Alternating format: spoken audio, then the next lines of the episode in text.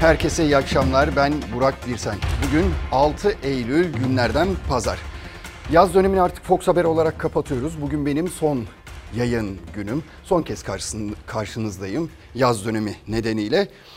Bugün gündem epey bir yoğun. Birçok şeyden bahsedeceğiz. Konu başlıklarımız çok fazla ama bugüne özel bir de konuğumuz olacak. Kimdir o derseniz Fox Haber Genel Yayın Yönetmeni Doğan Şentürk. Birazdan burada olacak. Birkaç dakika sonra burada olacak. Peki ne konuşacağız? Merak ediyorsunuzdur elbette. Şunu konuşacağız. Sizin aklınızdaki soruları soracağım ben kendisine. İlk soru ne tahmin edebiliyorum. İşte Fatih Portakal meselesi. Elbette onu da konuşacağız. Yeni yayın döneminde Fox Haber'in çizgisi nasıl olacak? Kendisine bunları da soracağım. Daha fazlasını soracağım. Biliyorum çok fazla merak ettiğiniz şeyler var. Ve siz de sosyal medya hesabından bize yazabilirsiniz. Sizin sorduğunuz soruları da kendisine yöneltebilirim. Ve tabii ki o konuyu merak ediyorsunuz biliyorum birazdan geleceğiz ama gündemin önemli başlıkları var. Nedir derseniz elbette koronavirüs salgını. Şimdi dün Sayın Cumhurbaşkanı uyarmıştı. Demişti ki düğünlere dikkat edin demişti. İşte tedbirlere uyulmuyor demişti. Sanki ona inat yapar gibi bir AK Partili milletvekili akşamında oğluna düğün yaptı. Şimdi onun detaylarını paylaşacağım elbette. Başka ne var? Heybeliada. Heybeliada'da hani diyoruz ya Atatürk'e saygı duyulması gerekiyor. Atatürk'ün mirasına sahip çıkılması gerekiyor ama nedense ısrarla ve inatla Atatürk'ün mirasına sahip çıkılmak istenmiyor. Saygı duyulmuyor o konuya da gireceğiz. Ama öncelikle manşetimize atalım derseniz manşetimiz Doğu Akdeniz. Biliyorsunuz Doğu Akdeniz'de büyük bir gerginlik hakim. Herkesin gözü orada. Orada neler olacağında. İşte hafta içi hatırlayın Amerika Birleşik Devletleri 33 yıl sonra ne yaptı? Güney Kıbrıs Rum yönetimine silah ambargosunu kaldırdı. E Yunanistan dedi ki ben masaya oturmam dedi. Masadan kaçtı. E şimdi bunlara bir cevap verilmesi gerekiyordu. Dün Sayın Cumhurbaşkanı sözlü bir şekilde yanıt verdi ama sahada da bir şeyler yapmak gerekiyordu. Türkiye ne yaptı? Kuzey Kıbrıs Türk Cumhuriyeti ile birlikte Akdeniz'de bir tatbikat yapacağını açıkladı ve Akdeniz fırtınası bugün başladı. Ve bugünün en önemli gelişmelerinden biri daha. Neresi Libya'nın başbakanı, bizim tanıdığımız meşru başbakanı Sarraç İstanbul'a geldi Cumhurbaşkanı Erdoğan'la bir görüşme yaptı ve dünyanın gözü bu görüşmedeydi. Tansiyonun yüksek olduğu Doğu Akdeniz'de askeri hareketlilik sürerken Cumhurbaşkanı Erdoğan sürecin kritik isimlerinden birini Libya Başbakanı Saraj'ı kabul etti. Vahdettin Köşkü'ndeki görüşme iki buçuk saat sürdü. Libya'daki son durumun yanı sıra geçtiğimiz ay ilan edilen ateşkes ve darbeci Hafter güçlerinin ateşkes ihlalleri değerlendirildi. Masadaki bir diğer önemli başlıksa iki ülke arasında Doğu Akdeniz'de atılacak ortak adımlardı.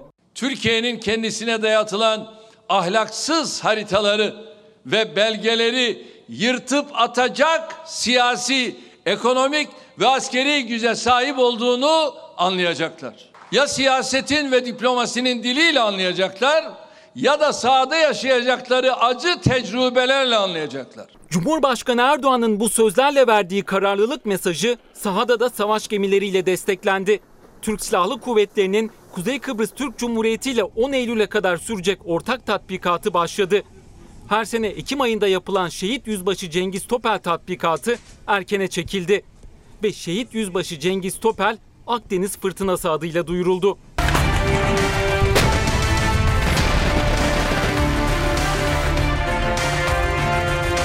Doğu Akdeniz'de gerilimi diplomatik bir şekilde çözmek isteyen Türkiye'nin iyi niyetli çağrılarına Yunanistan kulak tıkıyor.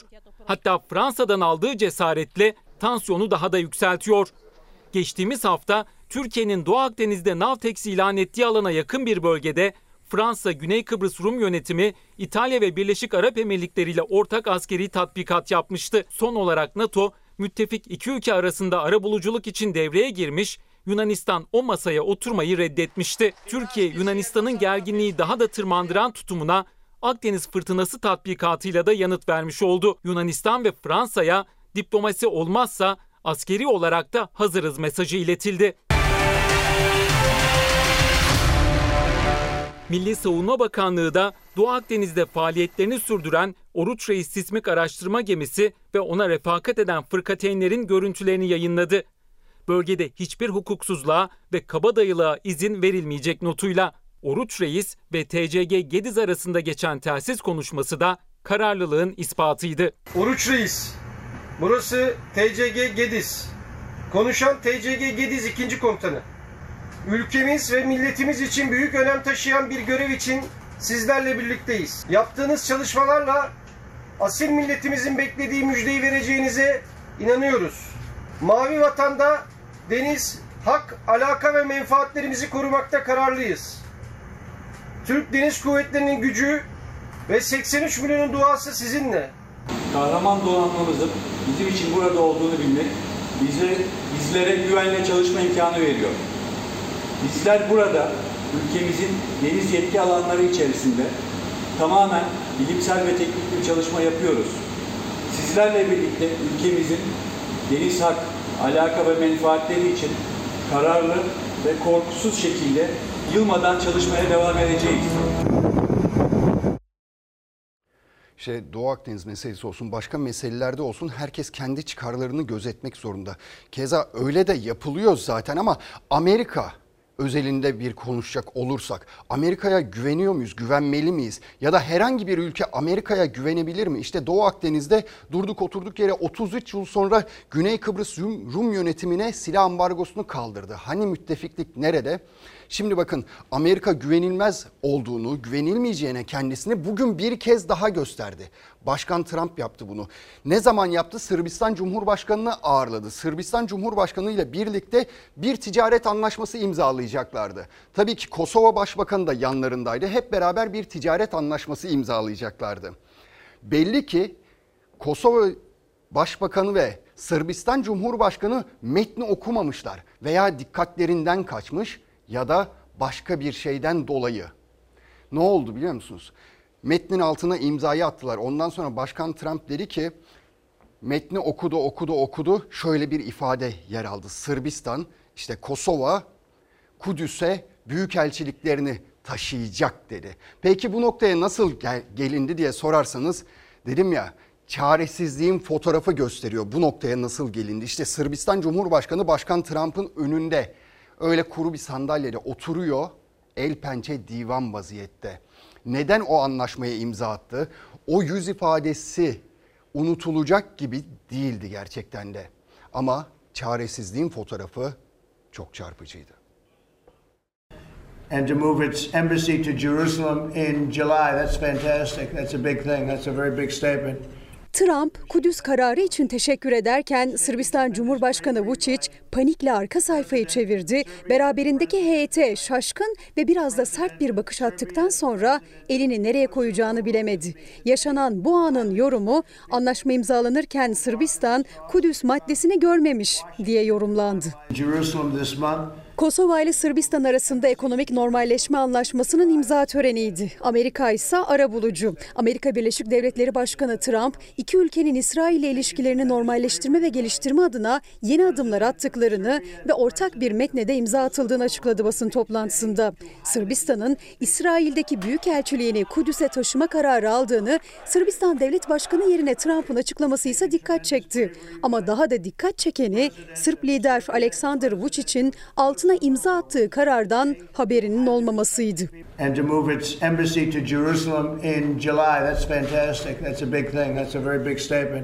Resmi bir açıklama yapılmadı ama Sırbistan Cumhurbaşkanı'nın beden dili dünyaya bu yorumu yaptırdı. Çünkü imza atılan ekonomiye ilişkin metnin arka sayfasını çevirip Trump'ın bahsettiği maddeyi görünce Vučić ne yapacağını bilemedi. Elini düşünceli bir şekilde alnına koyacakken saçlarını düzeltmeyi tercih etti. Bakışları da nasıl bir metne imza attıklarından bir haber olduklarının kanıtı gibiydi. Area, some of the most beautiful land in the world. Aslında bu görüntüyle gündeme gelmiş olsa da Sırbistan'ın bu imzası yani Büyükelçiliğin Tel Aviv'den Kudüs'e taşınması Ankara'da skandal olarak değerlendirildi. Dışişleri Bakanlığı Birleşmiş Milletler kararlarını hatırlatarak herhangi bir ülkenin İsrail nezdindeki Büyükelçiliğini Kudüs'e taşıması uluslararası hukukun ihlali dedi. Evet gerçekten utanç verici. Kimin için utanç verici şu fotoğraf? Sırbistan'da yaşayan insanlar, Sırbistan Cumhurbaşkanı'nın halkı için utanç verici bir fotoğraf. Ama Amerika Birleşik Devletleri Başkanı Trump birçok lidere bunu yapıyor. Ha bazen böyle fotoğraf olarak yansıyor. Bazen yaptırımlar oluyor. Bazen başka başka tehditler savuruyor ama Amerika her fırsatta gücünü gösteriyor ki eğer siz güçsüz görünürseniz veya belli zaaflarınız varsa mesela niye Almanya ya da Fransa'ya bunu yapamıyor diye düşünebilir miyiz? Evet düşünmemiz gerekiyor çünkü o ülkeler hem askeri anlam, anlamda hem de ekonomik anlamda çok güçlü ülkeler. Eğer bu alanlarda güçlü değilseniz işte geleceğiniz nokta bu maalesef. O yüzden hani herkesin bu fotoğraftan bir ders çıkarması gerekiyor. Tüm dünya liderlerinin veya tüm dünyanın bir ders çıkarması gerekiyor. Üretmemiz gerekiyor. Güçlü olmamız, ekonomik anlam, anlamda güçlü olmamız, askeri anlamda güçlü olmamız gerekiyor ki şu duruma düşmeyelim diye. Şimdi tekrar içimize dönelim, bize dönelim. Heybeliada'ya gideceğiz. Heybeliada'da ne oldu derseniz bir pandemi hastanesi vardı. Neredeydi bu?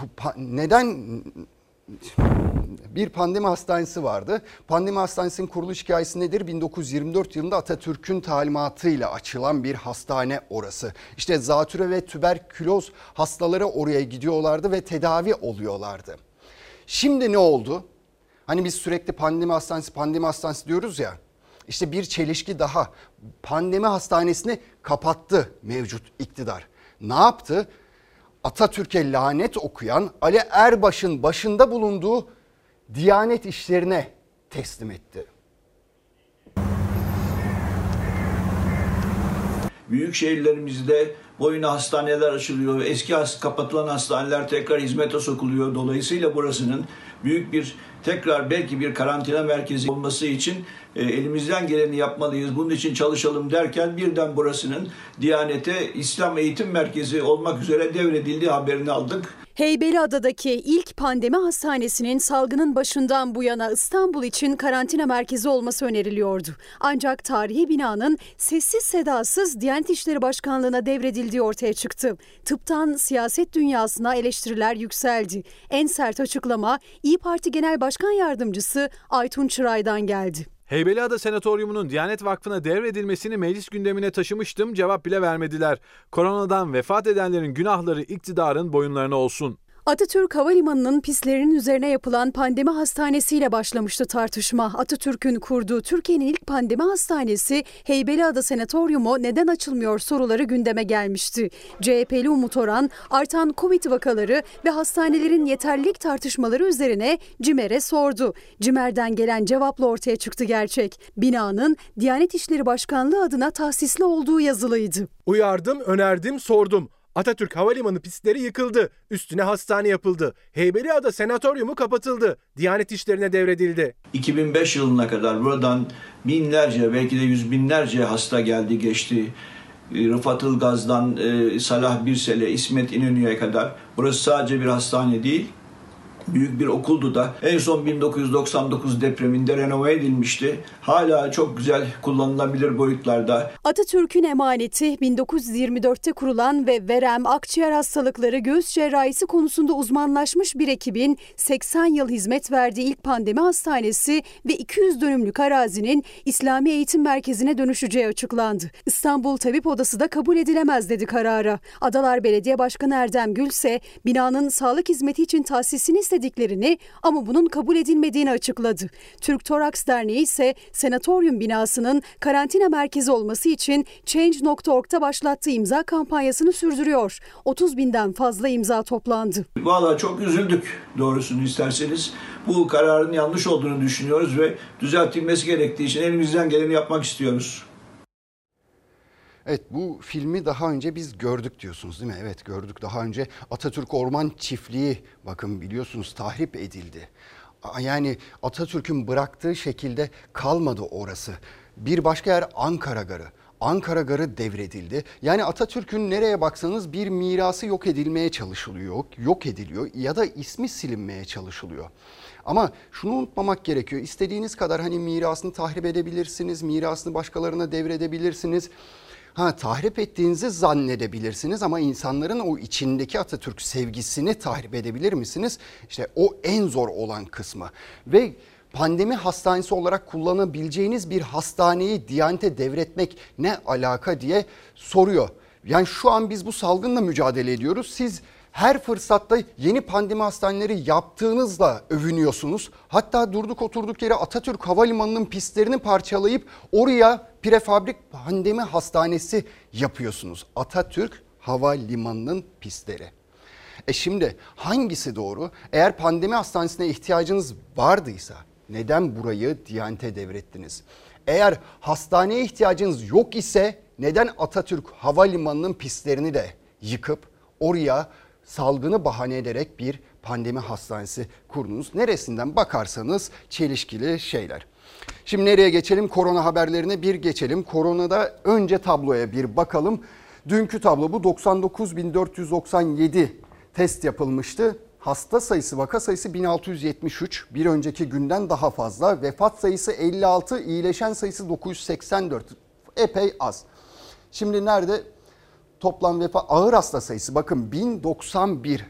Ağır hasta sayısı 1091 bir türlü düşmüyor. Vefat sayısı yükseliyor ama ağır hasta sayısı düşmüyor. Normalde vefat sayısı yükseldiği için ağır hasta sayısında azalması gerekiyordu ama olmuyor. Çünkü yeni yeni hastalar geliyor. Çok fazla hasta geliyor. Daha fazla hasta geldiği için de orayı düşüremiyoruz. Peki bunun sebebi ne diye soracak olursanız çok basit. Çok basit. İşte görüyorsunuz. Hala korona halayı çekmeye devam ediyoruz. Yurttaşın mutlaka kendi önlemlerini de eklemesi gerekir. Uzmanlar bıkmadan, usanmadan tekrar etse de kendi önlemlerini almadıkları gibi var olan kuralları da dinlemediler. Bu nedenle de koronavirüs vakaları ve virüs yüzünden hayatını kaybedenlerin sayısı her geçen gün artmaya devam ediyor. Son tabloya göre 5 Eylül günü 1673 kişide koronavirüs tespit edildi, 56 hasta hayatını kaybetti. Bu artış Eylül ayı sonu itibariyle daha da yükselme potansiyeline sahip. Hükümetin ivedi olarak toplumsal hareketliliği sınırlayacak önlemler alması gerekir. Ancak toplumsal hareketlilik bir türlü sınırlandırılamıyor. Koronavirüs tedbirleriyle yapıldı KPSS. Ama bazı şehirlerde sınav alanı dışında tedbirsizlik vardı. Koronavirüs gölgesinde geçen sınavlardan birisi de KPSS yani kamu personeli seçme sınavı oldu. Devlet memuru olmak isteyen bunun için aylardır hatta yıllardır hazırlanan yüz binlerce genç bu yıl diğerlerinden farklı olarak koronavirüs tedbirleriyle sınava girdi. Gelene kadar otobüslere falan baktım çok da bir sosyal mesafeye dikkat edildiğini görmedim. Dikkat edebilen etti, etmeyen hem kendini hem de başkalarını riske attı. Eskişehir ve Bursa'dan gelen görüntülerde okul önlerinde kalabalık yine hiçbir önlemin alınmadığını gösterdi. Vaka sayıları da artıyor gün geçtikçe. Sınavlarda bir risk oluşturur mu sizce? E, tabii ki şu an şu anki bulunduğumuz ortam bile bir risk. Ama sosyal hayat böyle ilerliyor artık. Dön dön. Polisler birbirine dezenfektan sıkarak korunmaya çalıştı. Çünkü bir korona hastası bile bile onlarla temas etti. Aksaray'da dur ihtarına uymayan sürücüyü kovalamacadan sonra yakaladı polis. Alkollüydü, Covid'li olduğu ve karantinadan kaçtığı da muayene için götürüldüğü hastanede ortaya çıktı. Onunla en son temasta bulunanlar polislerdi. Hastane önünde birbirlerini dezenfekte ederek korunmaya çalıştılar. Rakamlar artarken hayrete düşüren duyarsızlık örnekleri birbirini kovaladı. Çocukları ve gençleri de etkilemektedir. Şu ana kadar ölenler içerisinde 15 yaşın altındaki çocukların olduğunu bir kez daha hatırlatmamız gerekir. Kendilerini, başkalarını ve çocuklarını tehlikeye atanların adresi İstanbul Bahçeli Evler'di. Bahçeli Evler Evlendirme Dairesi'nde kıyılan nikahın ardından nikah dairesinin bahçesinde halay çekti düğün sahipleri. Sosyal mesafe kalmadı, maskeli maskesiz birbirine karıştı. Tek başına maske kullanmanın yeterli olmadığı sağlık çalışanlarının hastalanmasından ve maalesef onların yitirilmesinden açık olarak ortadadır. Evet biz dikkat etmediğimiz sürece bu sayılar sürekli artacak. İşte yani yeni tabloyu görün 6 Eylül'ün bugünün tablosu bu az önce geldi. Test sayısı 96.842 vaka sayısı 1578 vefat sayısı 53 iyileşen sayısı 1013. Şuraya bakacak olursak toplam vefat sayısı değil ağır hasta sayısı ha, 1102 kişi artıyor. Karşılaştırmalı olarak verecek olursak bakınız dün ağır hasta sayısı 1091'di. Bugün ne olmuş? 1102 olmuş. 11 kişi artmış. Vefat sayısı dün 56'ymış 53'e düşmüş. Hani nispeten tabii ki iyi bir gelişme. Tabii 3 kişiyi az kaybetmişiz. 3 kişi daha az kaybetmişiz. Önemli ama yeterli değil işte. Gerçekten de yeterli değil. Aldığımız önlemler yetmiyor. Candan bahsediyoruz. insan hayatından bahsediyoruz. Yani sorumsuzluğa gelmez, tedbirsizliğe gelmez. Çok çok çok dikkat etmemiz gerekiyor. Ama biz dikkat ediyor muyuz derseniz hayır. Dün Cumhurbaşkanı ne yapmıştı? Bu düğün dernek işlerinde çok dikkat edin demişti. Biz söylüyoruz da vatandaş uymuyor demişti. Valla şimdi sıradan bir vatandaşı geçtim. Sıradan bir vatandaşı geçtim. Daha dün Cumhurbaşkanı öğleden sonra yani akşam saatlerinde bu açıklamayı yaptı. Birkaç saat sonra AK Parti Kocaeli Milletvekili Cemil Yaman oğlunu evlendirdi. Ya öyle bir kalabalık vardı ki kendisi diyor ki 500 kişi çağırdık 1500 kişi geldi. Sayın vekil almasaydınız içeri almasaydınız şu görüntüyü görün yani inanılmaz bir kalabalık var. Masalar mesela 5 kişilik diyor hayır değil ben kendim saydım 7-8 kişi oturuyor öndeki masalarda. Yani sormak lazım herkese yasak da onlara değil mi?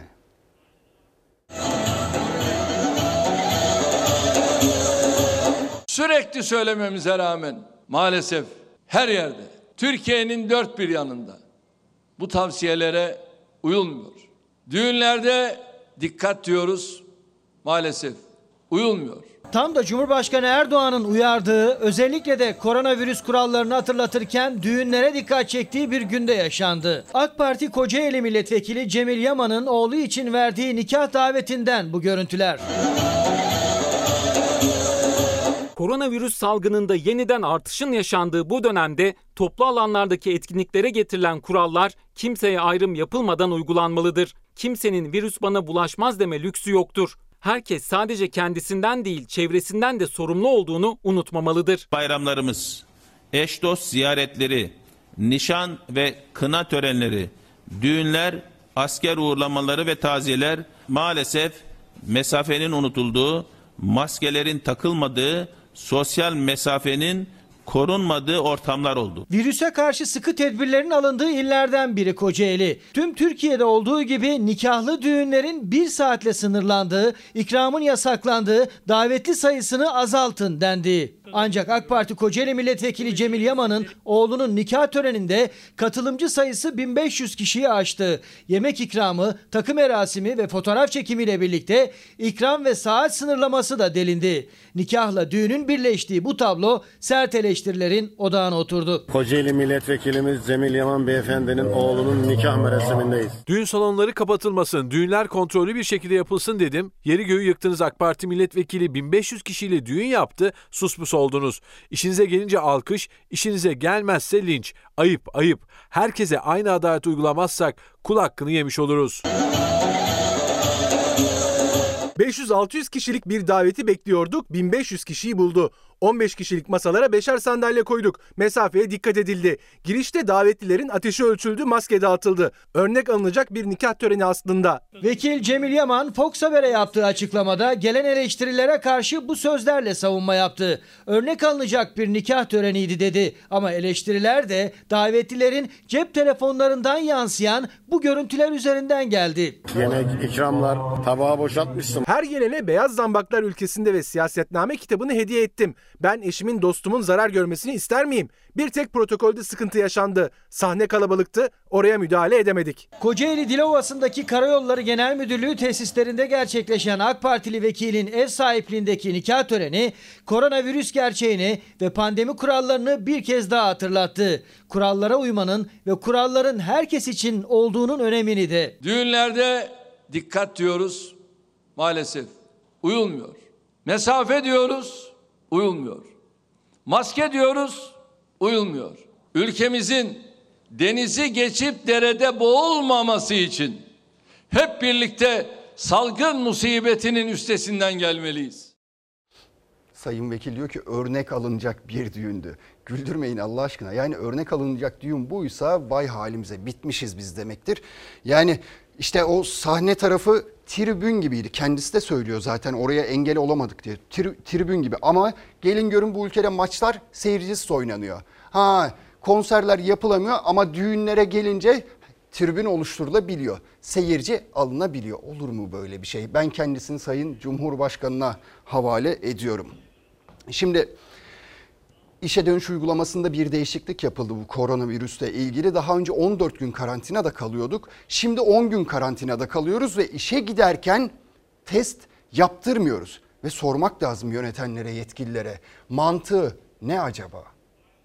PCR testi yapılmadan toplum içine çıkan çalışan insanlar virüsü hala taşıyabilirler. Toplum sağlığı açısından çok çok zararlı olabilir. İktidarın bütün politikaları çarklar dönecek anlayışıyla sürdürüldüğü için COVID-19 bir işçi sınıfı hastalığı haline gelmiş durumda. Sağlık Bakanlığı COVID-19 rehberinde çalışanları yakından ilgilendiren bir değişiklik yaptı. Testi pozitif çıkan vakaların izolasyon süreleri 14 günden 10 güne düşürüldü ve karantinada 10 gününü dolduranlar artık yeni bir test yapılmaksızın işe başlayabilecek. Vaka sayısının hızla arttığı günlerde yapılan bu değişiklik tartışma konusu. Temaslı olan hastaların bir bölümü zaten testlenmiyor. Bu da e, toplumda salgının yönetimini giderek güç hale, düğüm hale e, getiriyor. Covid-19 rehberinde temaslı takibi, evde hasta izleme, filyasyon başlığı altındaki izolasyon süreleri sonlandırılan kişiler PCR testine bakılmaksızın işe geri dönebilir cümlesi işçiler için de toplum sağlığı için de önemli. Çünkü pozitif olup da hastalığı hafif atlatan vakalarda izolasyon süresini tamamlayan pozitif mi negatif mi test yapılmadan işe dönecek. Profesör Esin Davutoğlu Şenol daha önce Amerika'da da hafif vakalar için benzer bir karar alındığını ama Türkiye'de hiçbir kritere bakılmaksızın düzenlemenin yapıldığını açıkladı. Amerikan Hastalık Kontrol Merkezi yeni bir tanımlamaya gitti ve dedi ki semptomsuz, belirtisiz hastalarda en fazla 10-12 gün süren testlemekten de sonrasında vazgeçmişti. Evet bir takım araştırmalar var. Yine de ihtiyatlı yanaşmak lazım. Dolayısıyla biz 10 günden sonra e, kimi risk gruplarında PCR negatifliğinin aranması gerektiğine inanıyoruz. Türkiye'de de rehberde böyle bir değişiklik yapıldı ama burada hiçbir kategorizasyon yapılmaksızın 10 gün sonrasında hiç test yapılmadan gibi bir nokta konuldu. PCR testi negatifleşmeden virüsü hala taşıyabilirler. Sağlık çalışanlarında, toplu taşıma e, kullanan şoförlerde ya da e, garsonlar gibi alışveriş merkezlerindeki e, mağazalarda çalışanlar bu virüsü topluma tekrar yayabilirler. Türk Tabipleri Birliği'ne göre de özellikle sağlık çalışanları ve kamuya açık alanlarda çalışanların test yaptırmadan işe dönmesi büyük risk. Disk ise kararın işçi sağlığından çok üretim devamlılığının düşünülerek alındığını savunuyor. Kendisini koruyabileceği, gerektiğinde iş yerindeki üretimin tümüyle durdurulacağı, bütün işçilerin ücretli izinli sayılacağı düzenlemeler hayata geçirilmelidir. Koronavirüs hastaları için karantina süresinin kısaltılması ve iş hayatına dönmek için test istenmemesinin sonuçları vaka tablosuna nasıl yansıyacak önümüzdeki günlerde belli olacak. Evet bültenin başında bahsetmiştim. Önemli bir konuğum var, özel bir konuğum var diye. Fox Haber Genel, Genel Yayın Yönetmeni Doğan Şentürk aramızda. Hoş geldin abi. Hoş bulduk Burak. Şimdi sosyal mesafemizi de koruyoruz. Evet sosyal mesafeyi koruyarak Şimdi kesinlikle neden maskesiz, bir uçlasam bir Doğan, uçta ben. Doğan, Doğan Şentürk neden maskesiz demesinler. demesinler Hayır diyelim. demesinler. Evet. Ölçe, ölçebiliriz. İki Ölçebiliriz. metre İki falan metre var vardır. mı? Rahat var. Var, evet. Rahat var abi rahatsız. İçimiz Eyvallah, rahat yani. eyvallah. Şimdi abi konuşacak çok şey var tabii. Yani yaz biraz hareketli geçti. Herkes bunu biliyor artık. Aklındaki sorular var insanların. Tahmin edebiliyoruz. Biz de okuyoruz. Gelen şeyler var. Yazıp çizilenler var. Öncelikle şuradan başlayalım. Fox'un yıllardır süren bir habercilik anlayışı var. Yıllardır belli bir çizgide gidiyoruz. Gazetecilik yapıyoruz senin tabirinde. Sadece gazetecilik yapıyoruz. Şimdi Fatih Portakal ayrılacağını duyurdu. Sen tabii bu açıklanmadan önce kendisiyle epey bir görüştün, gittin, geldin Bütün vesaire. yaz. O gitti, geldi. Evet, bütün yaz görüştün. Öncelikle oradan bir başlamak istiyorum. Çünkü sana dair şu eleştiriler var. Ya engellemek istemedi. Yani Fatih'in gitmesine yol verdi falan gibi böyle sessiz kaldı. Sustu bir kenarda oturdu gibi bir şey var. Tabii biz öyle olmadığını biliyoruz da senin ağzından bir duymak isteriz öncelikle. Tabii, Neler tabii. oldu? Tabii tabii. Burak şimdi öncelikle sevgili yurttaşlara, izleyicilerimize şunu söyleyelim. Ee, yarın Fatih Portakal e, son kez Fox Ana Haber'e çıkıyor. Daha doğrusu konuk alıyor. Ee, Selçuk Tepeli ile Fox Ana Haber'de hem Fatih Portakal hem ben konuk olacağız. Ee, Türkiye çok şık, çok zarif bir bayrak değişimini izleyecek. Ne Baba Ali'de ne de başka alanlarda çok eşine e, rastlanmayan bir e, bu bayrak değişimi olacak. Belki de Babali'de bir ilk olacak e, medya sektöründe. E, sırf bu yanıyla bile bence e, izlenmesi gereken bir yayın. E, Fatih orada anlatacak e, neden ayrıldığını, hangi süreçlerden geçtiğimizi ama ben e, Fatih'in kendi içsel e, devrim dediği e, o gerekçesi, toprağın ritmi gibi bir takım kavramlar biliyorsunuz iki aydır Yazılıp e, sosyal çiziliyor. medyada yazılıp çiziliyor. Tabii Fatih'in kendi açıklamalarına dayandırılarak. Bunların ne anlama geldiğini, niçin böyle bir karar verdiğini e, kendisi Fatih açıklayacak. Biz de orada olacağız yayında. Selçuk Tepeli'nin e, ilk günkü yayında biz de orada olacağız. Ama ben şunu söyleyeyim. E, ne diyorlardı? İşte iktidar e, evet, Fatih'e en çok merak tabii, edilen tabii, baskı yaptı. Fox. Fox yönetimine baskı yaptı. E, e, Fatih Portakal'la yolları ayırma kararı aldılar. Başka ne vardı? İktidar para verdi Fatih Portakal'a. E, Doğan Şentürk işte dedi ki yol verdi. Ben orayı kaçırmışım. İkna- Para verdi. Tabii tabii o iddialar da çıktı. İk- İktidar iktidar e, Tamam. işte e, baskı yapınca e, Fatih Portakal ayrıldı. E, Doğan Şentürk e, e, yol verdi, engellemek istemedi. E, başka Fatih Portakal başka bir kanala geçiyor. E, işte Hah, bir yani da arkadaşının var. da arkasında olduğu olduğu e, artık açıklamayayım e, bir kanala gidiyor aslında. e, Daha dün bana birileri tabii, sordu tabii, bunu. tabii, Daha tabii. dün sordular. Ya- ha şunu da söylüyorlar. Korktu kaçtı diyen de var. Korktu kaçtı diyen de var. Ya bunlar çok komik.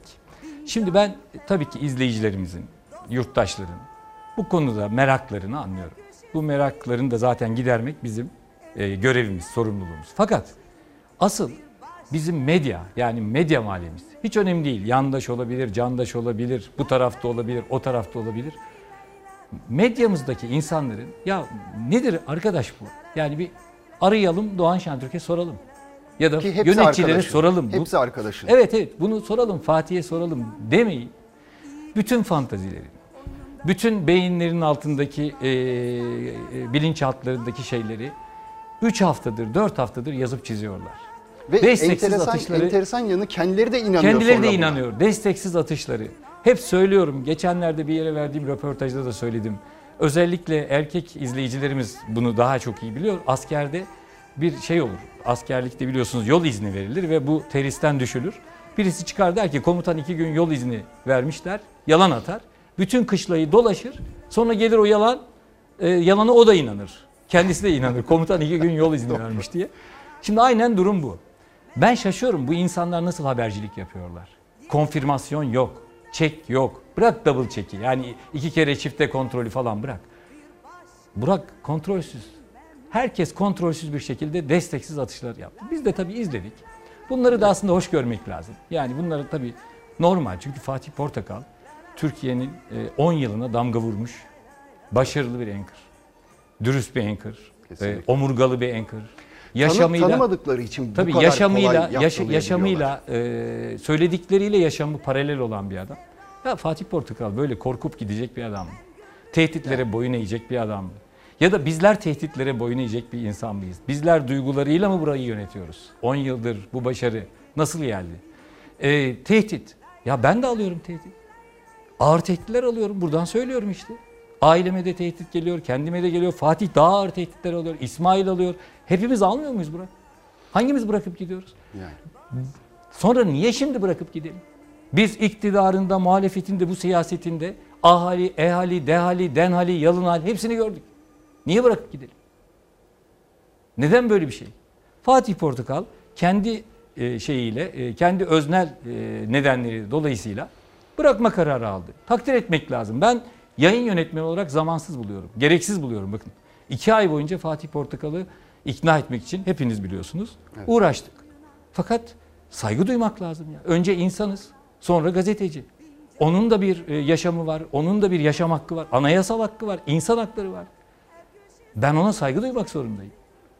Yani elbette zamansız buluyorum, yersiz buluyorum. Çok başarılı, çok zirvede. Ama bu tarafından da baktığınızda acaba Türkiye'de kaç kişi Fatih'in bulunduğu noktada elinin tersiyle bu zirveyi, bu şöhreti e, itip de normal yaşamına, iç yaşamına çekilebilir? Kaç kişi cesaret edebilir? Soruyorum burada. Ya da bugüne kadar cesaret etmiş olan var mı derseniz herhalde yani yoktur. Evet. Var mı yani ben görmedim açıkçası. Komik yorumlar, komik şeyler. Kimse e, işte bir sabırsız da insanlar. Diyoruz ki 7 Haziran gecesi 19'da Selçuk Tepeli ile Fox Ana Haber'i izleyip biz 7 orada Eylül. konuk konuk olacağız. Fatih orada her şeyi açıklayacak. Sonra bir de bakın yani Fox Haber bundan sonraki yayın tarzı e, ne olacak? Ne yöne gidecek? Tamamen önden. Tamam Fatih Portakal gittikten sonra Fox değişti. Şöyle oldu, böyle oldu. Ya biz yıllardır Şimdi onu konuşalım aslında. Yani yayın ilkelerimizi bir konuşalım. Yani yeni yayın döneminde biz ne yapacağız? Mesela çok hassas olduğumuz şeyler var bizim Fox Haber olarak. Evet. İşte bireysel olarak başta sen yani çok hassas olduğun noktalar var böyle. Elbette. Şimdi biraz onu bize açabilir biz, misin? e, biz Burak bir şey yapmayacağız. Yaptığımızı yapmaya devam edeceğiz. Yani biz burada bundan sonra değiştik e, için bu Fox Haber'in yayın ilkelerini buraya koymadık. Bu Fox Haber'in yayın ilkeleri 2007'de Fox kurulduğunda, Fox Haber kurulduğunda bu yayın ilkeleriyle hareket etti. Ne yapıyoruz? Haber değeri olan, kamu, kamuoyunun bilmesi gereken her haberi paylaşıyoruz. Öyle mi? Öyle. Yıllardır bu böyle. Bundan sonra da böyle olacak. Biz haberciyiz. Doğru ve objektif habercilik yapıyoruz. Ne yapıyoruz? Sorguluyoruz, soruyoruz, saklamıyoruz. İşimizi yapıyoruz. Ama öyle bir durum var ki şu anda kimse gazetecilik yapamadığı için gazetecilik yapan bir haber merkezi ister istemez övgülere de mazhar oluyor. Ya da tam tersinden eleştirilere de mazhar oluyor. E, e, Eleştirilere de uğruyor. Dolayısıyla e, aslında işimizi yapıyoruz. Biz ne muhalif bir haber merkeziyiz, ne yandaş bir haber merkeziyiz, biz ne candaş bir haber merkeziyiz. Biz gazeteciyiz. Ama herkesin angaja olduğunda, bakın bunu söylüyorum. Bu taraf o taraf hiç önemli değil. Yandaş medyasına da bu taraftaki medyaya da söylüyorum. Herkesin angaja olduğu, gazetecilik ilkelerini unuttuğu, gazetecilikten çıkıp da aktivistliğe soyunduğu bir ortamda objektif habercilik yapıyorsanız muhalif gibi algılanıyorsunuz. Biz gazetecilik yapıyoruz. Ge- geçen biliyorsunuz tanıtım da dönüyor iki haftadır. Orada da söylüyoruz. İşimizi yapıyoruz. Dürüst habercilik yapıyoruz. Çünkü neden dürüst habercilik yapıyoruz? Az önce söyledin. Senin de başta olmak üzere hassas olduğun konular var. Ya biz toplumun, toplum vicdanının, damıtılmış vicdanını taşıyan insanlarız. Bizim için reyting, şu, bu, rütük, orası, burası, iktidar, muhalefet falan önemli değil. Biz yastığa kafamızı bir baba olarak, bir eş olarak, bir evlat olarak rahat koymak için buradayız. En önemlisi Başka o. neyiz?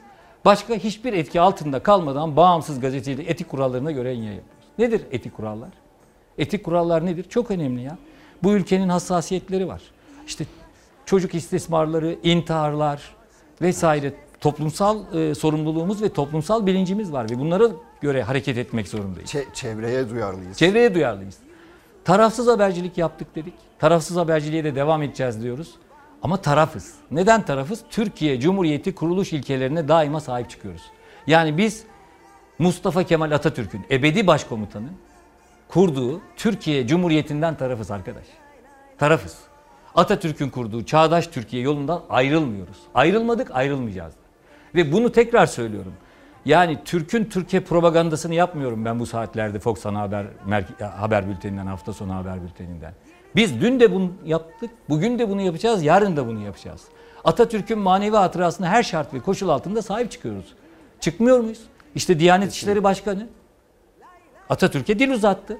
Lanet okudu. Evet, lanet okudu. Hutbede bir de yani. Kim kaldı? Kaç tane medya kuruluşu bunun üstüne gitti ve ayrıntılarıyla verdi? Günlerce kim bunu takip etti, fikri takip yaptı? Allah aşkına bunu bütün yurttaşlarımız biliyor. Biz buna kör mü kalacağız, sağır mı olacağız? Böyle bir şey olabilir mi? Böyle bir şeyi bizden bekleyebilirler mi? Demokratik, sosyal, laik, hukuk devleti hedefine bağlı kalıyoruz. Evet, laiklik bizim için çok önemli. Bakın işte bir tane şarlatan tarikat lideri denen, kendisine tarikat lideri e, diyen bir adam neler yaptı? Hangi pislikler yaptı? Şu anda burada bile benim söylemeye çekindiğim bir baba olarak iğrenç. Herkes daha önceki tarikatlarda olmadı mı? Türkiye işte bir tarikat liderinin peşinden nelere uğradığını iktidarla beraber ortak harekette zamanında edildi. Türkiye nerelere geldi? Bugün 15 Temmuz konuşuluyor. Kim getirdi 15 Temmuz'u bu sürece? Ve hala yani itiraf gibi açıklamalar Yani yapıyorlar. laiklik niye önemli? Laiklik işte bu e, e, iblisin, bu tarikat liderinin bu küçücük çocuğa yaptığı işi engellemek için önemli. O yüzden insanların laikliğe sarılması lazım. Hangi görüşten olursa olsun. Elbette insanların dinsel e, inançları olabilir. Elbette hepimizin inançları olabilir. Bunlar çok ayrı şeyler. Ama dini istismar etmek onun karşısındayız. Basın, ifade özgürlüğünün her zaman savunucusu olacağız. Radyo, televizyon üst kurulu. Bize de yayın durdurma verdi. Şimdi Halk TV'ye verdi, Tele1'e verdi. Özellikle Tele1 şu anda. Evet. O buradan bütün arkadaşlarımıza, Tele1'deki arkadaşlarımıza da geçmiş olsun dileklerimi başta Merdan Yanardağ Evet, olmak üzere olsun. iletiyorum. Daima, daima bunun peşinde olacağız. Yılmıyoruz, korkmuyoruz. Bize de yayın durdurma verildi. Gerçekleri söylemeyelim mi? Söyleyeceğiz tabii ki. Kadın erkek eşitliğini, kadın haklarının savunucusu olacağız. Bir müjdeyi de gönül ister ki Sayın Cumhurbaşkanı, e, tabii ki Türkiye'nin doğalgaz müjdesi önemli bizler için bu ülke topraklarındaki insanlar olarak, yurttaşlar olarak. Kadın şiddetini durdurmak için verseydi. Evet, Daha İstanbul işte- Sözleşmesi'ni tartışıyoruz. İstanbul Sözleşmesi'ni çocuk gelinleri tartışıyoruz. Aynen öyle. İpek Er, Musa Orhan denen uzman çavuşun tecavüzüne uğradı. Nerede e, diğer e, ondan önceki kadına şiddetin mağdurları olan e, insanların kanı yerde kalmayacaktı. Yasalarla biz bunu alacaktık. Her yıl bakın geleneksel olarak ben her yayın dönemi ön- öncesi çıkıp buradan e, kadına şiddetin e, karşısında olacağız diyorum. E, ve bunların takipçisi olacağız diyorum. Bir arpa boyu yol e, gidilemiyor. Özgecan işte unutuldu gitti. Özgecan'dan sonra kaç kişi Burak geldi Çok geçti? çok yani artık sayamayacağımız kadar Evet. çok. Doğa çevre haklarına duyarlı oluyoruz. Olmak zorundayız ya. Memleket yağmalanıyor. Yağmalanıyor ya. Termik santraller. Zonguldak'ta İşte Giresun. Zonguldak'ta pediatrik onkoloji hastanesi kuruldu. Bakın bu Türkiye'de Zonguldak'ta bir pediatrik onkoloji bölümü var hastanede, devlet hastanesinde. Yani çocuklar kanser oluyor. Akciğer kanseri oluyor küçücük yaşta. Neden oluyor? İşte Zonguldak'taki termik santralleri gündeme getiren Nazlı Yere Basmaz bu yılın Gazeteciler Cemiyeti'nin başarı ödüllerini kazandı. İki İşte termik şimdi- san- evet. iki termik arasında yaşam diye. Yani şimdi bu haberleri yapmasa mıydık değil mi? Elbette. İnteraktif yayıncılığa öncülüğümüze biz önce olduk. Ne diyoruz? Nasıl oldu bu başarı? Starımızı sıradan seyirciyi star yaptık. İzleyiciyi star yapmaya devam edeceğiz. Starımız da sıradan olmaya devam edeceğiz. Şimdi Selçuk Tepeli de geldi aramıza. Onu da yarın hoş geldin diyeceğiz. O da Fatih Portakal gibi, bizim haber merkezi gibi omurgalı, dimdik duran bir gazeteci. Atatürkçü, çağdaş bir gazeteci. İzleyiciler e, bu e, habercilik anlayışının devam ettiğini zaten izleyerek görecekler. Haber anlayışımızın her zaman ülkemizin, milletimizin yüksek menfaati yönünde olmasına dikkat etmeye devam edeceğiz. Ve ediyoruz da. Bu ülkede milliyetçilik kimsenin tek elinde değil. Bu ülkede öyle vatan hainliği de insanlara kolayca yapıştırılacak bir şey değil. Dolayısıyla da e, ellerinde böyle paz- e, e, vatan hainliği ölçen bir metreyle sen vatan hainisin, sen vatan hainisin, sen vatan hainisin e, e, kimse kimseye yapamaz. Bu ülke hepimizin, kimsenin de babasının tapulu malı değil. Dolayısıyla milletimizin yüksek menfaati yönünde olmasına dikkat etmeye ettik. Habercilikte dikkat et- ettik, etmeye de devam edeceğiz. Dolayısıyla bizim hiç öyle e, yolumuzdan şaşma gibi bir şeyimiz yok. Neden yapacağız? Çünkü Olamaz. bizim reklamdan başka bir gelirimiz yok. Tek gelirimiz yurttaşımızın, izleyicimizin bize güveni. Bu güveni de asla ve asla istismar etmeyiz. Ama yarın dediğim gibi Fatih Portakal çıkacak. Neden ayrıldığını saat 19'da Fox Ana Haber'de, Selçuk Tepeli ile Fox Ana Haber'de ben de orada olacağım. Ee, izleyicimiz gönül rahatlığıyla görecek. Peki teşekkür ediyoruz. Yarını sabırsızlıkla bekliyoruz. Şimdi reklam İyi verelim. akşamlar diliyoruz. Ana haberi burada noktalıyoruz. Ufak bir hatırlatma yapalım birkaç tane. Bizden hemen sonra yaparsın aşkım var. Sabah saat 8'de İsmail Küçükkaya, 19'da Selçuk Tepeli sizlerle birlikte olacak. Bugün son yayınımızdı. Son kez sizlerle birlikte oldum ben. Yaz dönemini kapattık artık. Enerjiniz ve desteğiniz çok güzeldi. Umarım aynı şeyleri ben de sizlere yansıtabilmişimdir diye düşünüyorum. Sürçülisan ettiysek affola. Güzel bir hafta, güzel bir dönem geçirmenizi diliyorum. Yeniden buluşuncaya dek umarım yüzünüzü güldüren güzel haberler alırsınız. Hoşçakalın.